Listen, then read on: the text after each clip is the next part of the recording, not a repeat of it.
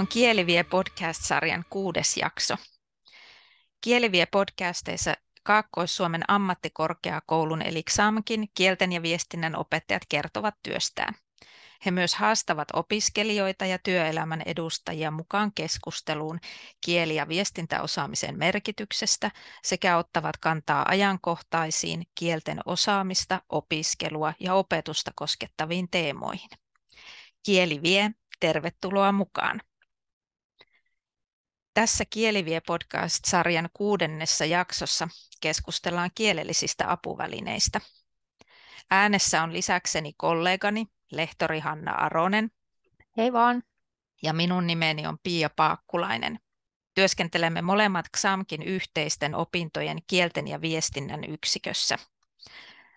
Opetamme englantia ja teemme myös kielenhuolto- ja käännöstöitä. Kollegamme Tiina Luukkainen, Mikko Koho ja Tarmo Ahvenainen pohtivat kieliviesarjan edellisessä osassa tulevaisuuden kielten opetusta koko ajan kehittyvine robotteineen päivineen. Meillä taas on ainakin vielä kantapäät nykyhetkessä ja aiheena jo tutumpien kielellisten apuvälineiden hyödyntäminen opinnoissa ja töissä. Puhumme siis sanakirjoista, konekääntimistä, tekstinkäsittelyohjelmien kielenhuollon apuvälineistä sekä eri lähteistä, joista voi etsiä ratkaisuja etenkin englannin kieltä koskeviin kysymyksiin. Hannalla on kokemusta näiden huomioimisesta ammattienglannin opintojaksoilla. Lisäksi mietimme, mitä kaikkea ihan tavallisen kielenkäyttäjänkin olisi hyvä tietää näistä apuvälineistä, jotta niitä pystyisi hyödyntämään mahdollisimman tehokkaasti. Tervetuloa mukaan. Tosiaan, Hanna, kerroit tässä taannoin, että pidät omilla ammattienglannin opintojaksoilla lyhyen koulutuksen kielellisten apuvälineiden käytöstä. Millainen kokonaisuus se on ja millaisia tehtäviä opiskelijat on siihen liittyen tehneet? Joo, olen tosiaan nyt reilun vuoden ajan pitänyt oikeastaan kaikilla ammattienglannin opintojaksoilla, joita opetan, niin lyhyen sellaisen orientaatio-osuuden, johon on liittynyt esimerkiksi tiedonhakua, vaikkapa, että miten haetaan jonkin organisaation nimen virallinen käännös englanniksi, tai mistä löytyy Suomen lainsäädännön käännökset englanniksi, ja sitten erilaisten verkkosanakirjojen käyttöä ja sitten niiden erilaisten tulosten käytettävyyden arviointia sekä sitten automaattisten konekäännösohjelmien käyttöä, esimerkiksi nyt toi Google-kääntäjä, mikä varmaan on kaikille se tutuin näistä. Ja ihan niin kuin nyt viime aikoina paljon otsikoissa ollut chat GPTkin, niin nämä nykyiset konekäännösohjelmat, niin ne perustuu myöskin tekoälyyn, ja ne on sen takia paljon parempia kuin mitä ne oli vielä kymmenisen vuotta sitten. Ja tämä orientaatiotehtävä, jos nyt kerron siitä vähän tarkemmin, niin se pohjautuu ihan kysymyksiin, joita opiskelijat on pohtineet ensin pienryhmissä ja sitten me ollaan lopuksi käyty niistä semmoinen yhteinen koontikeskustelu. Ja nyt erityisesti mitä tulee näihin konekäännöksiin ja konekäännösohjelmiin, niin niihin liittyvät asiat on aika ajankohtaisia ja ne perustuu osittain myös kansainväliseen tutkimustietoon. Eli esimerkiksi Lynn Bowker Ottavan yliopistosta Kanadasta, niin hän on tutkinut, että miten korkeakouluopiskelijat käyttää näitä konekäännöksiä vieraiden kielten opintojaksoilla, ja sitten toisaalta, että minkälaista opastusta he tarvitsisi, jotta sitten konekäännösohjelmien käyttö olisi enemmänkin semmoista, että se tukisi sitä oppimista, eikä olisi vain houkutteleva tapa mennä sitten sieltä, mistä aita on matalin. Ja tämä Bowker-kollegoinen on kehittänyt tämmöisen konekäännöslukutaitokäsitteen, eli englanniksi Machine Translation Literacy, ja se tarkoittaa sitä, että myös ei-kääntämisen ammattilaisilla olisi jonkinlainen käsitys kääntämisestä ja sitten konekääntämisestä erityisesti. Ja sitä kautta konekäännössovellusten ammattimaisesta ja järkevästä käytöstä. Tuo kuulostaa tosi hyvältä, että itse olen vain ehtinyt suunnittelemaan, että asioita, joista opiskelijoiden kanssa tunnilla puhutaan, kannattaisi koota selkeämmin yhteen, että tähän mennessä on esimerkiksi vaan pysähdytty puhumaan Wordin oikoluvun hyödyntämisestä silloin, kun opiskelijat on kirjoitustehtävien yhteydessä ihmetelleet sen antamia korjausehdotuksia. Ja kielestähän pitää tietää aika paljon, ettei esimerkiksi päädy korjaamaan vääriksi semmoisia kohtia, jotka on ensiksi kirjoittanut ihan oikein itse, vaan pelkästään sen vuoksi, että Word ei vielä pysty hanskaamaan ihan kaikkea. Joo, tuohon minunkin kielellisten apuvälineiden käytön koulutukseen tai opastukseen, niin siihenkin on kuulunut just tuo kielen vaihtaminen Wordissä, mutta me ei ole kovin tarkasti muuten Wordia käsitelty opiskelijoiden kanssa siinä yhteydessä, niin muistatko Piet, mitä kohtia te olette sitten huomioineet erityisesti? No samalla tavalla tuo kielen vaihtaminen on ollut esillä. Öö, on voinut huomata, että ei sekään ole kaikilla aktiivisesti muistissa se vaihtamisen mahdollisuus. Tai sitten, että jos sen muistaa, niin opiskelijoilta tulee usein kysymyksiä eri varianteista. Et esimerkiksi jos on kirjoittanut organize-verbin täysin oikein brittikirjoituksella S-kirjaimella, niin sitten tulee kysymyksiä siitä, kun oikoluvun kielenä on Amerikan englanti ja siellä on S alla punaista viivaa alla. Joo, ihan totta kyllä tuo on huomannut saman. Ja sitten no, jopa niinkin yksityiskohtaisista asioista kuin ää, joka sanalla alkavien sivulauseiden pilkuista tulee opiskelijoilta kysymyksiä. Sen kohdallahan Word ei ihan niin kuin, noudata kaikkia asiaan liittyviä kielioppisääntöjä, mutta ehkä kaikkein niitä sitten on tullut puhuttua vaikka passiivirakenteista. Et jos opiskelijat on vaikkapa kirjoittanut virkkeen, että tämä suunnitelma tehtiin viime viikolla, this plan was made last week, ja kaikki on heidän mielestään oikein niin kuin onkin, niin miksi sitten Word ehdottaa sen muutettavaksi. Ja syynähän on se, että Word ei tällä hetkellä tykkää passiivista, että se kehottaa muuttamaan kaikki passiivirakenteet aktiivimuotoon ja onhan se tietty ihan hyvä yleisvinkki tavallaan, mutta voi olla myöskin harhaanjohtava, että onhan opinnoissa ja työelämään liittyvissä tilanteissa paljonkin tekstejä, joihin se passiivi tavallaan kuuluu. Esimerkiksi vaikka opinnäytetöiden tiivistelmä, että aika paljon sitten tavallisen kielenkäyttäjäkin pitäisi näistä apuvälineiden ää, tulkinnoista tietää, ettei ne johda harhaan tai turhaan miettimiseen tai jopa ylimääräiseen työhön. Mutta ehkä ehkä nämä on sitten vielä isompia ongelmia konekääntäjien kohdalla, että kun Wordin oikoluvun kohdalla, että kun sä oot Hanna käyttänyt konekääntäjiä työssäsi ja perehtynyt niihin enemmän, niin onko sulla ollut siinä koulutuskokonaisuudessa näistä puhetta opiskelijoiden kanssa? Miten olette niitä käsitelleet? No, me ollaan erityisesti nyt pohdittu sitten niitä konekääntäjien käyttöä nyt esimerkiksi tämän niin kuin ammattienglannin opintojakson suorittamisen näkökulmasta. Eli voiko esimerkiksi ammattienglannin noita kurssitehtäviä kääntää konekääntäjällä, entäs sitten vaikkapa jotain henkilötietoja sisältäviä asiakirjoja, tai vaikka sitten se opinnäytettyjen englanninkielinen abstrakti, eli se tiivistelmä, minkä Pia itsekin tuossa just mainitsit. Niin että onko semmoisia ok kääntää konekääntäjällä ja, ja mitä tota, näkö, näkökohtia siihen asiaan sitten liittyy. Ja sitten me ollaan vähän pohdittu, että minkälaisia on tyypilliset konekääntäjän tekemät niin sanotut virheet, että minkälaisiin asioihin sitten kannattaa just kiinnittää huomiota, jos niitä käyttää. Ja milloin sitten on yksinkertaisesti vain just sellaisia tilanteita, että kannattaa mieluummin luottaa omiin ihmisaivoihin kuin sit siihen tekoälyyn. No mitä te olette opiskelijoiden kanssa näihin kysymyksiin vastanneet?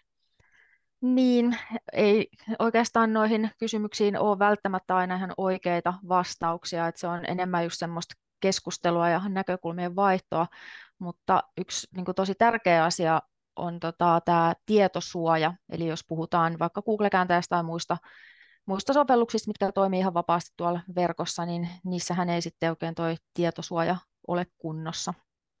Niin, eli tarkoitatko esimerkiksi sitä, että jos vaikka oman yrityksen tai työnantajatoimintaan liittyviä tekstejä kääntää semmoisella ilmaisella käännöskoneella, niin se teksti jää sitten sen palvelutarjoajan haltuun. Joo, näinhän se on, eli sen takia ei, ei mitään henkilötietoja tai liikesalaisuuksia tai mitään muutakaan semmoista tietoa, mikä ei ole julkista tai ei saa olla julkista, niin semmoista ei pitäisi laittaa, laittaa sitten noihin verkossa ihan kaikkien saatavilla oleviin ilmaisiin, ilmaisiin sovelluksiin. Mm.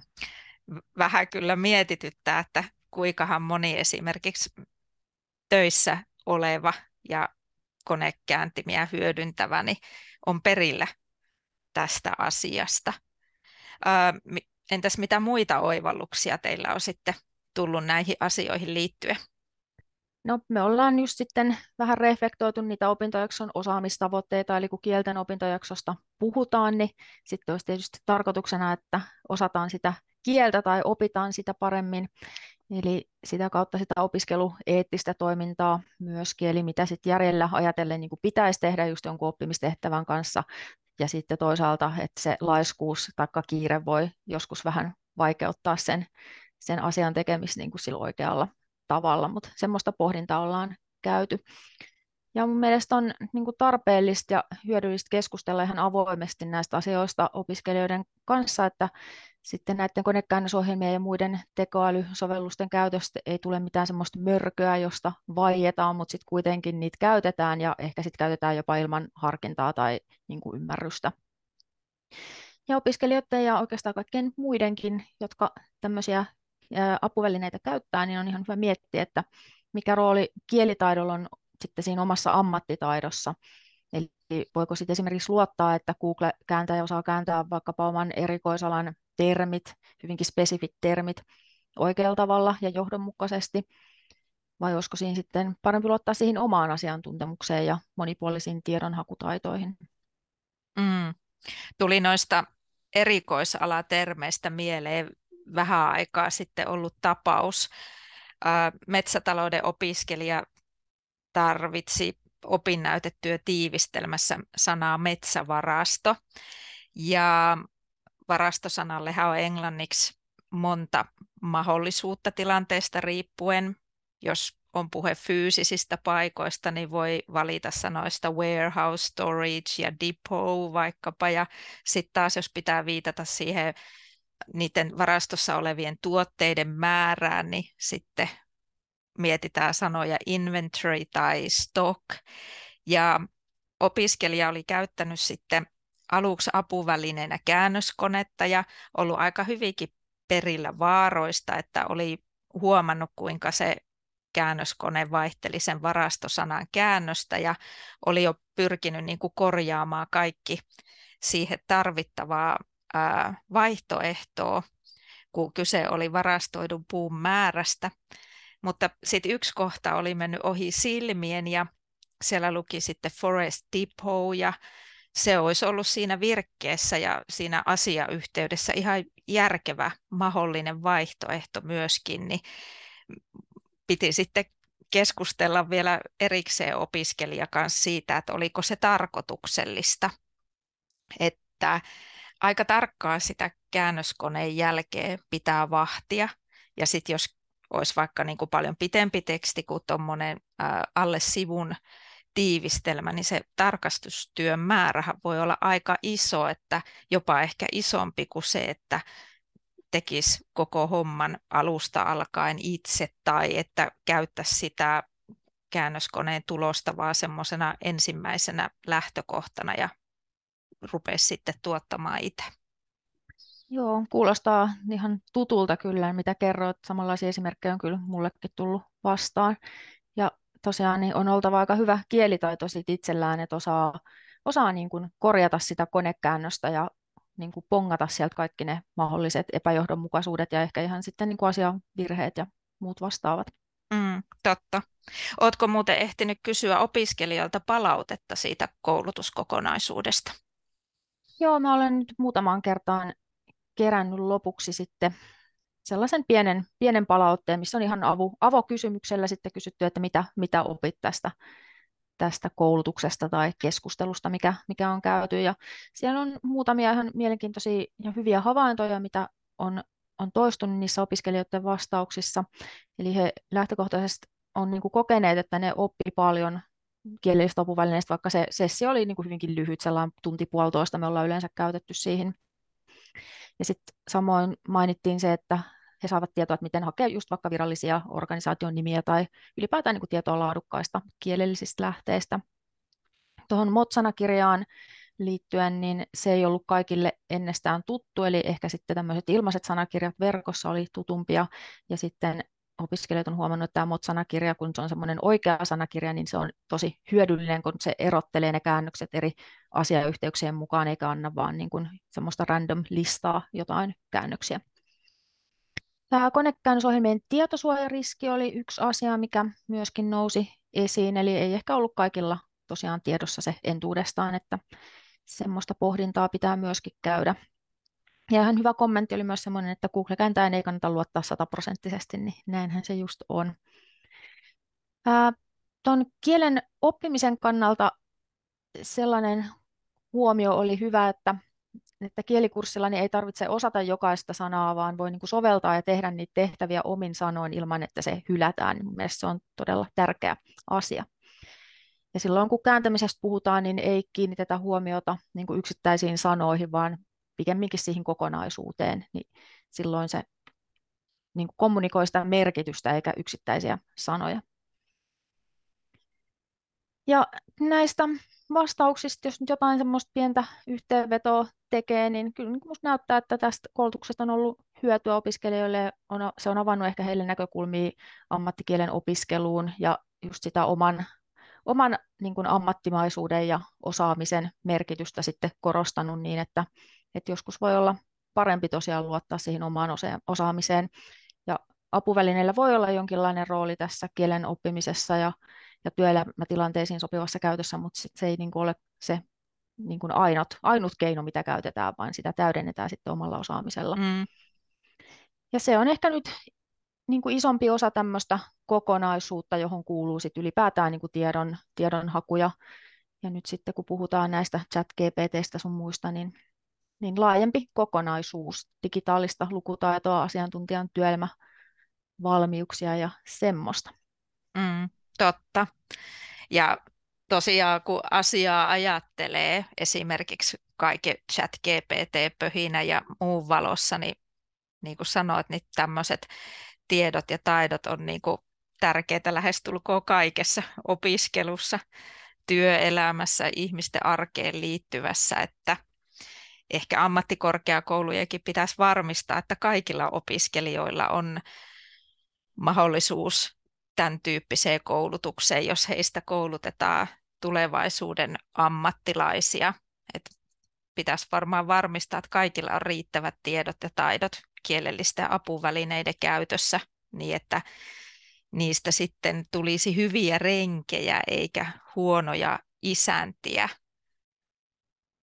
Ehkä pitäisi kaikilla olla mahdollisuus vastaavaan. Tiedän, että joissakin esimerkiksi IT-koulutu- IT-alan koulutuksissa niin pyritään näitä asioita tuomaan esiin esimerkiksi opinnäytetöiden yhteydessä – mutta varmaan olisi hyvä varmistaa, että kaikilla olisi mahdollisuus vastaavanlaiseen koulutuskokonaisuuteen, eikä vain niillä, jotka nyt sattuu olemaan Hanna Arosen ammatti-englannin opintojaksolla. Joo, Pia, olet kyllä ihan oikeassa, että nämä on nyt tosi ajankohtaisia ja tärkeitä asioita ja keskustelua ja opastusta tosiaan tarvittaisiin. Mm, että olisi tässä aineksia laajempaankin kehittämiseen, että XAMKissakin ihan on alkamassa opetussuunnitelmauudistus ja Suomessa on meneillään Digivisio 2030-hanke. Sen tavoitteena on helpottaa oppimista ja osaamisen kerryttämistä muuttuvassa maailmassa. Ja nämä apuvälineethän niin muuttuu ja kehittyy aivan valtavaa vauhtia. Joo, toivotaan, että keskustelu tästä asiasta jatkuu, vaikka tämä Kielivie podcast-sarjan jakso nyt päättyykin tähän. Eli tässä jaksossa Pia Paukkulainen ja Hanna Aronen on keskustellut kielellisten apuvälineiden käytöstä osana ammattimaisen kielitaidon kehittymistä ja olemme höystäneet tarinaa muutamilla esimerkkeillä ja kehittämisajatuksella. Kiitos seurasta ja pysy kuulolla. Seuraava Kieli-podcast-jakso vie sinut myös ajankohtaisiin kielten osaamista, opiskelua ja opetusta koskettaviin teemoihin. thank you